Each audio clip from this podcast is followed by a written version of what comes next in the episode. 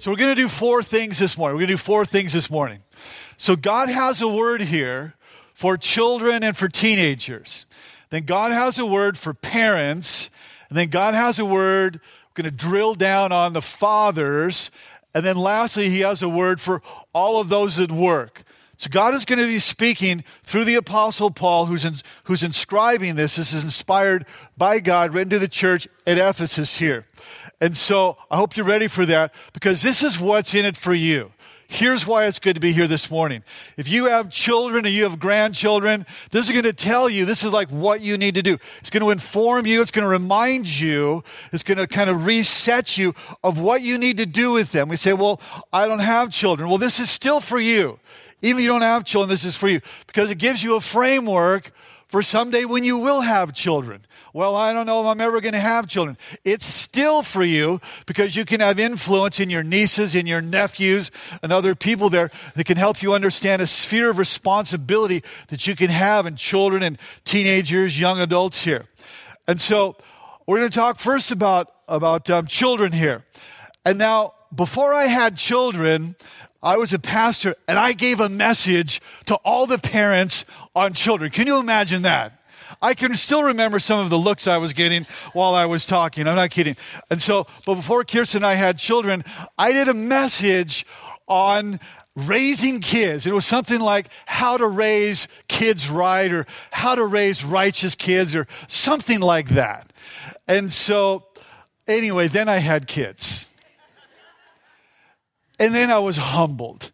And then the next time I spoke on having, uh, on, on parenting and all, I spoke on something like guidelines on how to get by. I'd really been humbled. Guidelines on how to get by raising kids. And then I had a second and a third son that further humbled me. And then my last message that I did uh, in that kind of a, uh, of a vein was suggestions for surviving parenthood. and so, but this morning, what we're going to do is we're going to unpack here Ephesians chapter 6, verse 1. And how important is this passage this morning?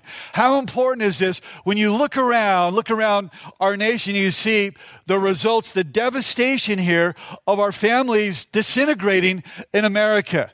So we've got to deal with that reality, but at the same time, we've got to get back to like what God had in mind in the first place here. So we're going to let our minds be renewed in that. So Ephesians 6 is talking about raising kids and work, basically what that looks like. And I want to challenge us to, to rethink that this morning here. So we're first going to begin with a word to the children or the teenagers here. And so this is God's design for how we live as family units. Ephesians chapter 6, beginning in verse 1 says, Children, students, teenagers, obey your parents in the Lord, for this is right. If you're living under your parents' roof, this, this is for you here. And so the Bible says in Psalm 127, it says this, says, children are like the heritage or the blessing of the Lord. How many people know that to be true? They're, they're such a great blessing. They're a complicated blessing. They're an expensive blessing. but they're a blessing. So, but they're also sinners. They're also sinners. And I want to I want to talk about this because we need to we need to have a biblical framework and viewpoint about raising kids. And so people that have kids know they're sinners, right? You know they're sinners. You didn't have to teach them how to have a nuclear meltdown of a tantrum, right? You have to teach them how to lie. You have to teach them how to steal. You have to teach them how to be selfish or how to have an attitude or how to disobey. It's just sort of there, like in them, like it's inside them, like it's in their nature. So how many people know they ultimately need a new nature here? They ultimately need to meet Jesus. They ultimately need to be filled with His Spirit. They ultimately need a right relationship with God because they're not born with a right relationship. They have to be born again to a, a right relationship. So, what are children to do in the meantime? Here it says, it says this children obey your parents okay your watch watch your parents not everybody's parents but your parents they are to obey here the parents assuming that the parents are actually on the same page.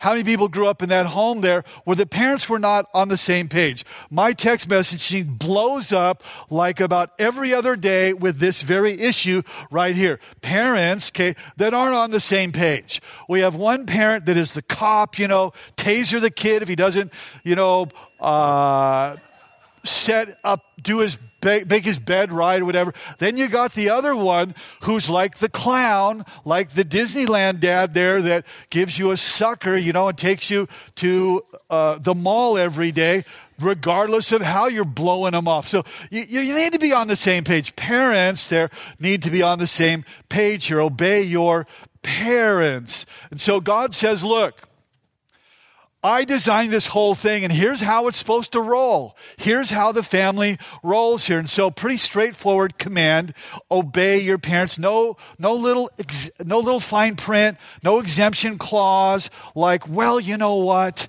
Uh, like we create reasons why they don't need to obey in culture. Things like, well, you know what? We got that they're, in the terrible two stage. So in the terrible two stage, they just go off, you know. So you think, okay, so this year's going to be evil. I got it here. So then when they turn three, as you light the birthday cake, that's all over, right? And now they're going to be wonderful because they were in the terrible twos.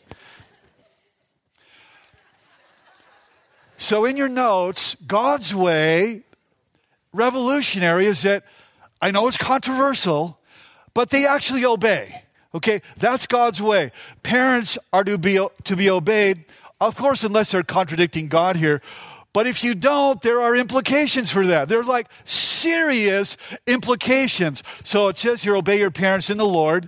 Parents who now know the Lord, parents who serve the Lord, parents who uh, uh, are those that are uh, promoting God's purpose for, for their lives here, obey your parents in the Lord, for this is right. Again, I get it, very controversial that it's the right thing to do here. And then it says this honor your father and mother, which is the first commandment with a promise. So now we have this lifelong command to honor the position of the parent here. So, what you see here is God is placing great value on the honor of parents, that they should be shown honor. This is God originated this here, that children then must be taught to honor authority, and it begins in the home. Now, think about this if, if you, we don't do this. Obeying authority is a very important life skill that is being developed in the home there. And so, a kid who says, Hey, you know what? Nobody tells me what to do. I mean, are they going to be working very long with that kind of attitude? They're, they're not going to be working very long. And so you need to realize that this is something that happens in the home here. So they're just echoing the Ten Commandments there. And so honoring parents is the foundation for every other kind of respect. And that's where God has ordained that it happens there. And so, not to dishonor, but to honor here, regardless of their age here. So as a teenager, they, you honor by respecting your parents here. And so teenagers reach the age where, like you and I, you realize, hey, my parents have some flaws. In fact, as a teenager, I think that's all that I saw was like my parents' flaws. You know what I'm talking about? Like all they see are your flaws. But doesn't matter about that. It says that you are still, in light of that, you're to honor them. So what does it mean to honor? It means to, in the, in the original language, it means to give weight. It means to be heavy. The opposite of blowing off blowing off and no no no it's the opposite. It's to give weight and to realize that they matter is the opposite of trivializing them. Like ah whatever. You know what you're talking about. See no that that's not honoring. So you honor your parents and why do you do that? Why would you honor your parents? Well here it is. So that verse 3 it'll go well with you and you may enjoy long life on the earth. So here's the promise if you honor your parents. I mean you want to do it because it's going to go well with you in other words, your best life is found on the other side of honoring them. Your worst life is found on the other side of dishonoring them. Now, think about this says, and that you can enjoy long life on the earth. In other words, your life will be shorter if you dishonor your parents. In other words, it'll impact how long you children live, it'll impact how well you live here. Disobey your parents, it says it'll minimize your life here. You will not you, you could die before your time. You could die before your time. So I want to filter this through my own life here and what this looked like in my own life here because I know I would not be here this morning if I didn't honor my parents. And, and for many reasons, but here's just one. When I was 16, got my license, all that, I was passionate about driving motorcycles. And I drove cars, and I'm I'm not proud to say that I drove really fast. Like I'd see the triple digits there, and I commuted from West Covina to Palos Verdes uh, every week, every week, and I would do it like in 45 minutes. Uh, that's a long drive. I do like 40. I drove so fast. I do it later at night. And so my dad didn't let me have a motorcycle. And I wanted his motorcycle in the worst way. This is how bad I wanted it. I would be on his motorcycle with the thing revved up, sitting on it, ready to hit the clutch, I'm ready to take off. And my dad would walk out and he said, uh, Rod, um, I don't think so. Uh, uh we're not today.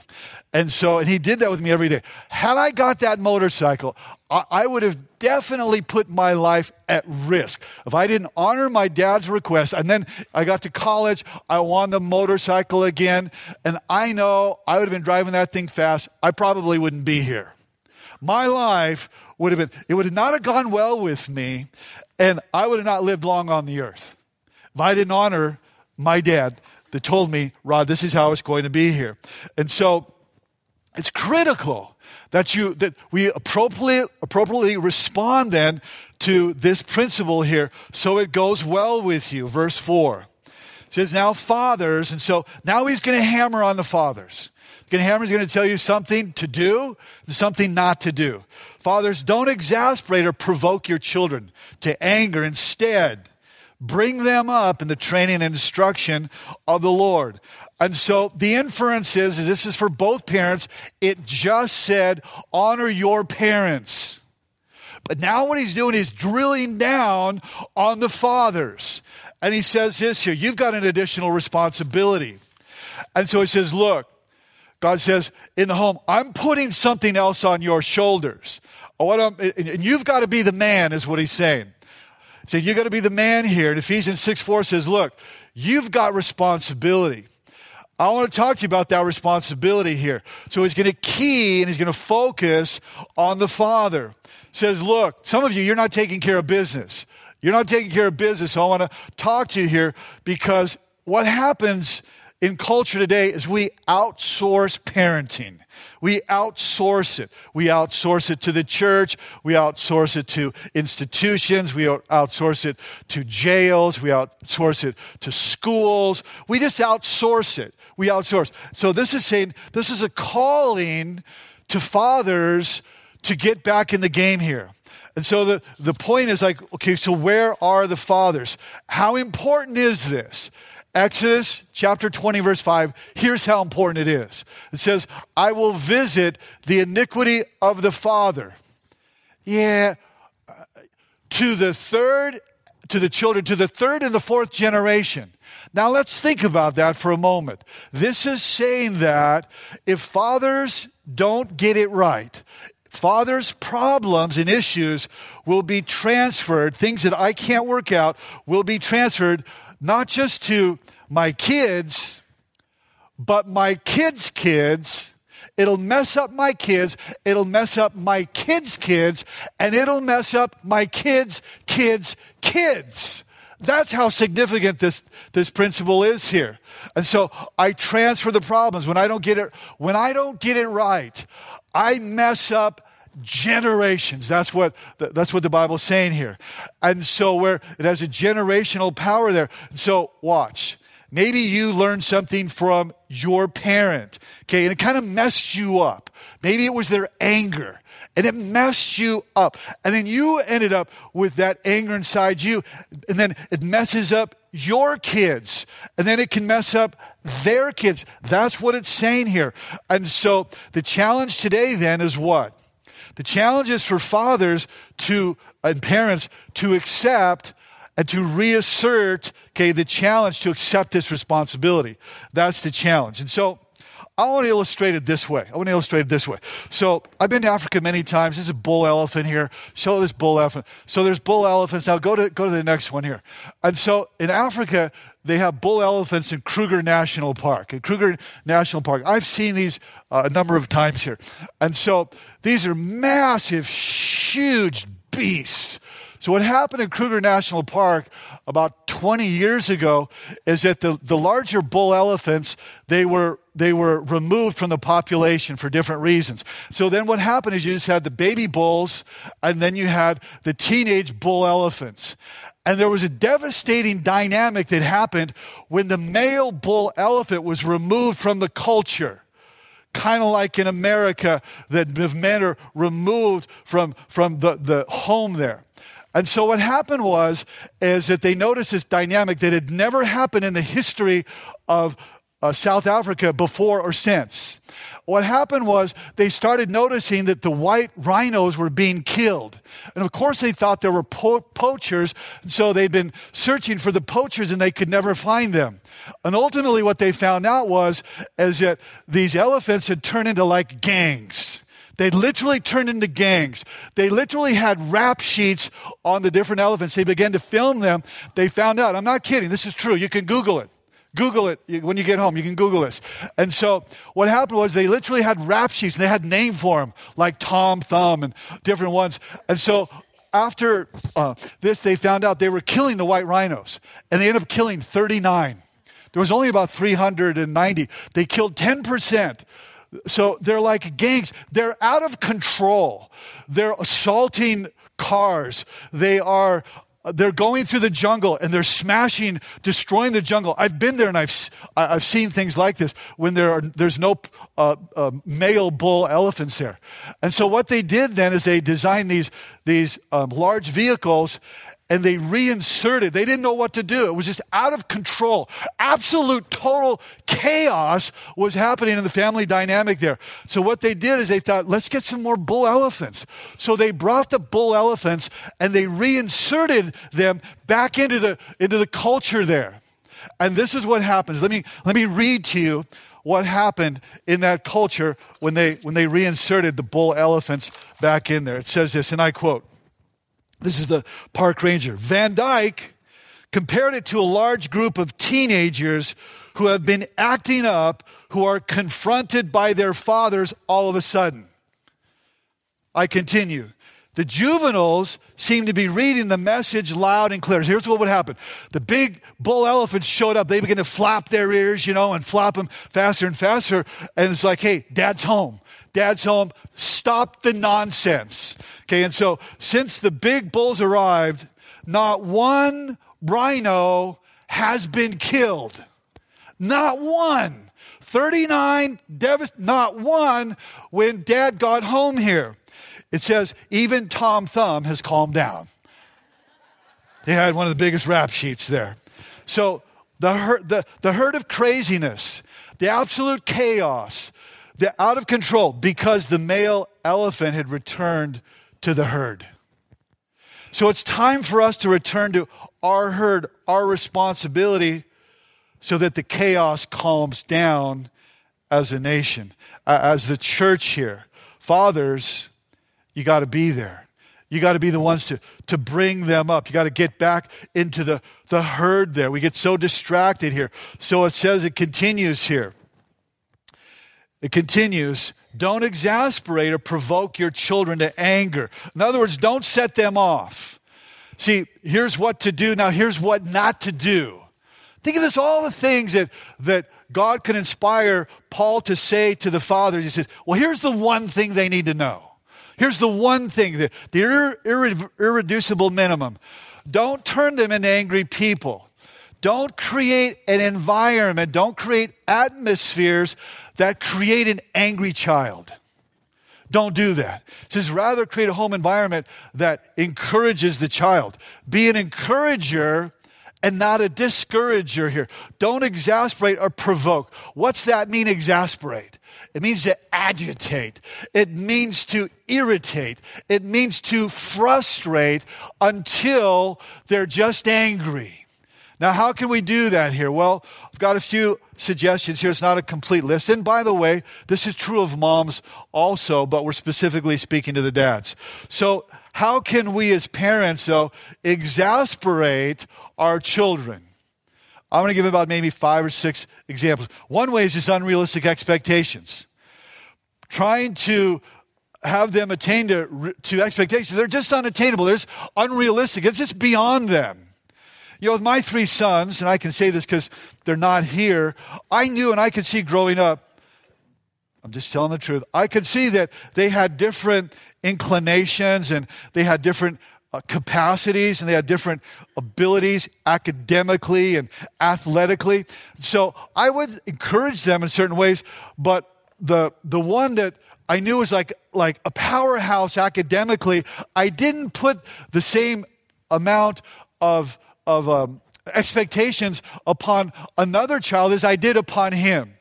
I put higher expectations on him that were fair because I knew what he was capable of, but I didn't do that to, to the others. And then the one that was, you know, wired up athletically, and I knew I could see it, I didn't put the same level of expectations on the other two athletically as I did for that one. See, and we, we frustrate, we irritate, we agitate them when we set when we set expectations so far beyond them. Like they're going to be a 4.7 GPA and go to the Olympics. Like I don't think so. Like I'd see kids when I was a coach uh, or a manager of a soccer team for many many years. I had all these all these dads coming in thinking little Mijo was going to be the next Messi. I'm just telling you, it's not going to happen. Mijo, it may be Mijo, but he's not Messi. He's not Ronaldo. So don't put that on him. And I, but we as a culture, we do this. This is what we do here. And so exasperation by unrealistic expectations. Psalm 103 4 says this Look, God is mindful that we're but dust, like we are but dust here. Another way we exasperate is through criticism by being unnecessarily harsh and always critical here. And the, the, the, parent that is always harping on the kid. And I'm not talking about correcting, I'm not talking about, about feedback, I'm not talking about confronting. I'm talking about that harsh, critical, constantly harping on a kid. That is going to incite within him a response. Anger is going to come out of them. That's how you exasperate them. I think we need to remember that Think of them as like they got a little bank inside them, and there's a bank that, uh, that we need to fill up and load it up with encouragement there, here, and deposit lots of that. And not so much this criticism thing, because one, we, when we do that, that's like withdrawing from them. And so when you say things like, and I heard, I've heard friends say this to their, to their kids, their sons, like, hey, stupid. How damaging is that? They'll remember, you know, hey, dummy, hi, loser, you idiot, what do you do? You failed. No, you want to give buckets of encouragement there, fill that, that up, those deposits there. And then, you know, when you have to speak about correction and all, it's in a context of encouragement there. And so give life giving words, powerful words, memorable words here. It's very easy to say this. It's very easy to say this. I'll do this a lot. I'll say, Hey, I love that. I love that you're fill in the blank. How easy is that? But that encourages them. Oh man, dad loves it when I do that. And so find something to love. I appreciate that. You're a blessing. The bottom line is that you, you're a coach and, and not a critic there. So we can exasperate them by being over controlling. I'm not talking about, I'm not talking about, hey, kids can't be out of control. That's not what I'm talking about. I'm talking about smothering, over controlling here, cannot breathe. That's going to create a rebellious child. You can see it happening.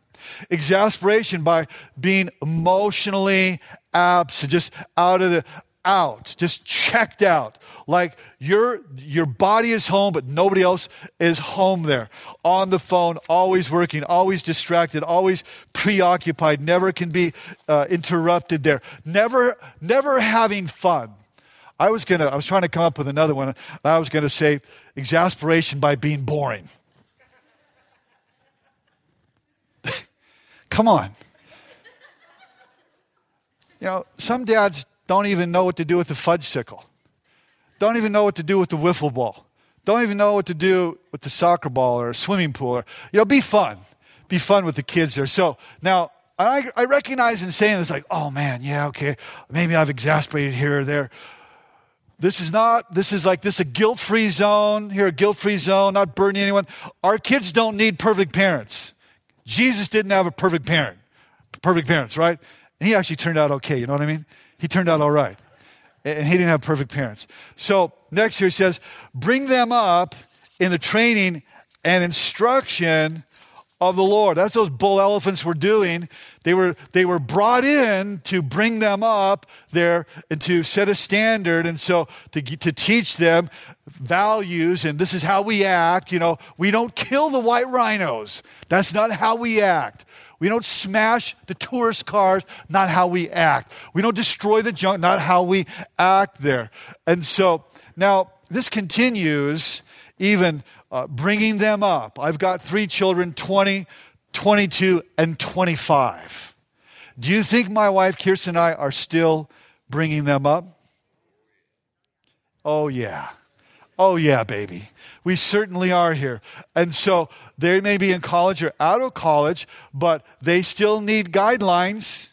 They still need guidelines. So when they ultimately leave, then the scriptures say what?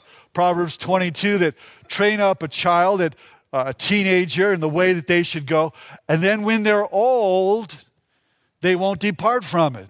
But notice it doesn't say they won't stray. It doesn't say they won't stray. So it means that when you do your job and they do stray, there's the Holy Spirit can just reel them back in, is what it seems. It's going to reel, set that hook and reel them back in because you set the hook a long time ago. And so, how many people are here and you, you're here and you hated church when you were a kid? You hated church. Just by show of hands, just let me see. Let me look at that. There's people here. You hated church when you were a kid, but you're here now. I'm sure maybe you you had your your journey there and you circled back. And so the Holy Spirit can reel them back in. That's what, what He can do there. And so, if your kids have, have, have, wandered off there, you can ask God to cause the wind of His Spirit to blow and to reel them back in there. And so, now what we're going to do is we're going to pivot, we're going to shift.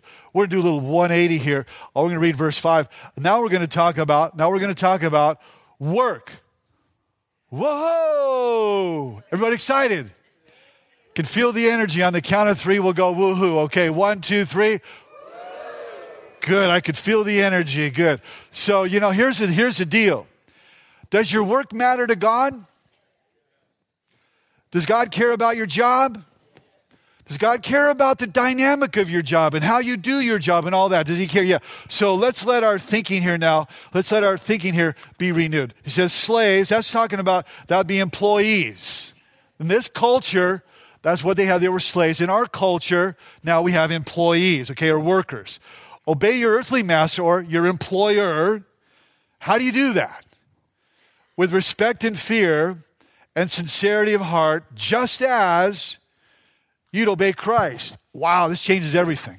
This changes everything here. Paul's writing to a group of people. They, you're sitting there and you got regular jobs. They were sitting there as slaves, and they were sitting as slaves of non Christians. And they're hearing him say this. Now, do you think that being a slave was like their dream job? No, not exactly their dream job. You can talk back when I ask you a question. It was a bad job, right? Bad job. And so, so he's given them a greater concept, a greater perspective of how to see their new their, their job through the new lens of Ephesians 6 here. So God cares about your work. God cares about you.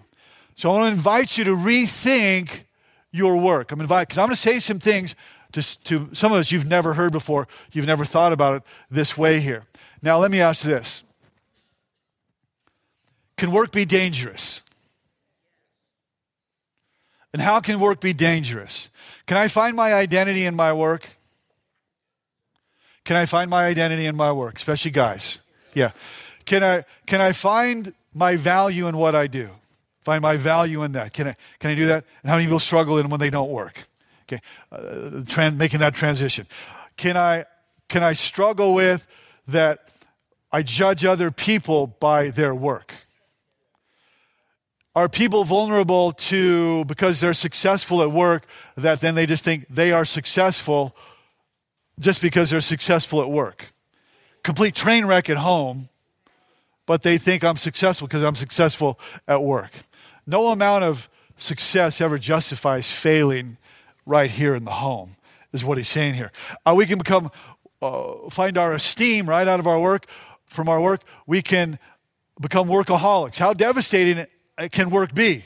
So this is going to recalibrate us. Here it says, how you are at work, verse 6. It says, obey them not only to win their favor when their eye is on you.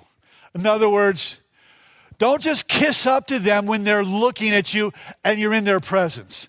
He says this, says, but as servants of Christ, slaves or servants, now this changes everything. Okay, doing the will of God from your heart. So this would describe people, it says here, not only winning their favor when they're watching you, this describes people that when they're looking, there you are, you're performing, you're doing your job, but when they're not looking, you're goofing around, you're messing around, you're jerking around here. That's what it's talking about. You're texting on the internet, social media, surfing the surfing the internet, uh, reading your blogs, all that stuff there, when they're not looking, is what this is saying. See, this is changing everything. This could transform. How transformative if this, if we accept it and we believe it and we understand it, will absolutely transform the workplace. So he's talking about now when the boss is around, or how you are, then when the boss or the board member or the owner or your, your you know, director, whoever is not around, says, no, this is how you're to think about it. But as servants of Christ, really, see, you're actually working for God. Not just them, but it's more than that here. You're doing it wholeheartedly, some of the translations read, with integrity. Okay, honestly, how this would change work here. So when I become a Christ follower, it completely changes how I work. My experience with this is when one of my first jobs was as a prep cook. And so every day I worked for a, a, um, a former cruise line executive chef at the highest level, the highest, who, who ran a cruise liner. I worked under him. He was a Greek chef named Xenokratos Eberdos. We used to call him Sandy. And I was under his tutelage. Hey, man, just got to make it easy. I was under his tutelage there because my dad owned the restaurant. It was named after me. And so I thought I might get a little more response when I said that, like you'd be impressed or something there because it was named after me. So thank you. I'm feeling it. I'm feeling the admiration. Thank you. Yeah, thank you. So I was always trapped in the back there as a prep cook. But anyway, Sandy taught me how to cut tomatoes, how to be done with absolute like surgical precision, how to do onions and great cheese and all that. And so I loved the job for about a day. For about a day. And so it got to be an absolute grind to the point where I didn't look forward. I smelled like a hamburger every day. I didn't look forward to peeling about uh, at least 100, 200 pounds of onions every day. That was me. That was what I looked forward to every day. And so I got to hate the job. And then, I, and then I'm in high school, right? And I read this verse. And you know what? It changed everything. And no longer was I doing this for Xenokratos Eberdos now I was doing this for Jesus. I'm telling you, it changed my life. Then I showed up there, you know, and the, I'd, I'd walk in there. I'm not telling, I'm not kidding. I'd grab, I'd grab that, you know, 100 pounds of onions. I'd throw that across the kitchen with zest, you know, and, and then I'd, I'd start doing the onions and the cheese and the tomato. How am I doing, Sandy? And, and so uh, and it really changed, it changed my life. This verse right here. Not unto men, not with eye service, but doing it as unto the Lord. And here's why it says, You're going to receive a reward. Verse 7 Serve wholeheartedly as if, as if you're serving the Lord and not people here. And so, so now your earthly boss is not your most important boss. Okay, now and I get it, you may work for a great company, you may work for a crummy company, you may have a great boss, you may have a bad boss, but in your notes, we have to change how we work. In your notes, this is saying we've got to change how we work here. So, no longer just serving an earthly master, supervisor, manager, employer, boss, whoever there. Now you have a new boss. So, ultimately, what this tells us is your, in your notes, your ultimate boss, it's not your earthly boss. Okay, it's not your earthly boss. Your number one boss is Jesus. So, as a Christ follower, you ultimately have a new boss here. He's the one that gave you the work, He's the one that rescued you, He's the one that provided for you. He changes everything as if work, as if you're serving the Lord here. And so, what a liberating idea. What a transformative idea here that because we spend the majority of our day working, and so, and we can disassociate or disattach ourselves. Okay, now I'm going to church, or now I'm reading my Bible, but now I go to work, you know, as if it's completely disconnected. It's not here, working for the Lord. All work matters to God, all workers matter to God. There's no job that is insignificant according to God. See, there's no worker that's insignificant peeling onions, grating to, uh, cheese, doing tomatoes every day for about four hours a day. Do it as unto the glory of God. Let it change your life like it did mine. Now, think about this. We read earlier in Ephesians, and it says, You are his workmanship created in Christ Jesus unto good works, which God has before ordained that you would be about that good work not saved by that, but what you're saved unto that, that your life would have good works. Would you think maybe, just maybe, at your work could be part of the good works that God would have for you? Just maybe the majority of your life there? Watch. You're a, you're a stay at home mom. Okay. Here's what God has for you. There are good works that He's prepared in advance for you to do. You're a barista, you're a coffee pro there. Hey, God has got a good work for you to do in, in that environment.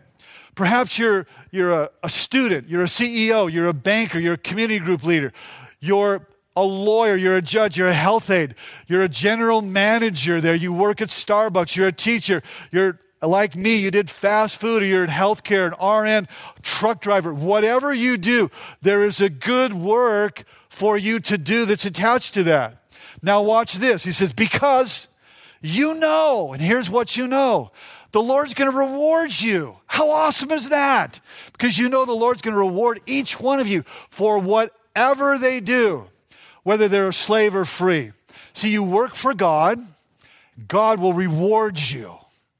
If you believe that, and uh, again, it's transformative here. So in your notes, we have to change like what we work for. We're working for a reward, not just earthly rewards, but there is God's reward for you. You know that He will reward each one of you for whatever you do. Colossians 3:23 puts it this way. Puts this says, work willingly at whatever you do, as though you're working for who? McDonald's? Starbucks? No, as though you're working for the Lord rather than people. Verse 9, I close with this. And masters, owners, CEOs, board members, VP, self employed, treat your employees in the same way. Don't threaten them, since you know that he who is both their master and yours is in heaven. Look, the, the ultimate boss is God is what he's saying here. So he says, don't show favoritism. He's saying, look, God, you, you're, you're one of those things. You're an employer, you're a CEO, you're a board member, whatever. It says, those people that work for you, okay, God is watching you. God is watching how you treat them, and you better treat the kids well. You better treat those children well because you're one of his kids too not just them here. So don't you mistreat them at all. You treat others under your authority as I have treated you, is what he's saying here. So in your notes, every boss who is a Christian has a boss named Jesus. Every boss who's a Christ follower, you have a boss too. And your boss is Jesus, and this changes everything. So God has a word here as I close and as the worship team comes up. God has a word for children to obey their parents. God has a word for parents. God has a word for fathers, for dads. God has a word for everybody that works. So, what we're now to do as we conclude here is we're to work out the word. Work it out in our lives. Like, what does that look like for you in your life tomorrow morning. What's that look like? So let's bow our heads and close. Father, thank you that I just want to pray for the fathers that you would help us to accept and to reassert our God given responsibility, that we would return to our herd. Father, that you would help us not to exasperate our children to anger, but to help us to love, to bring them up, to be a coach and not a critic, to be present. Father, to, to, to help by praying that you would reel them back in if they're gone, to cause the wind of your spirit to blow afresh upon them. And Father, would you help us to see our work through your eyes, how we work and who we work for. Father, I pray that we would do it as unto you and that knowing that it's from you we would, re- we would receive our reward. So, Father, I pray that you would take your word and just light a match and throw it upon your word and upon our hearts. May it just stir and burn within us, and may it produce the kind of change and lifestyle that you would have for us. Lord, thank you so much for everyone that's here. Lord, thank you that they come and they listen. I just appreciate so much the opportunity to be with them. Father, I pray that you would bless them. Bless your word I ask to their hearts. In Jesus' name, amen.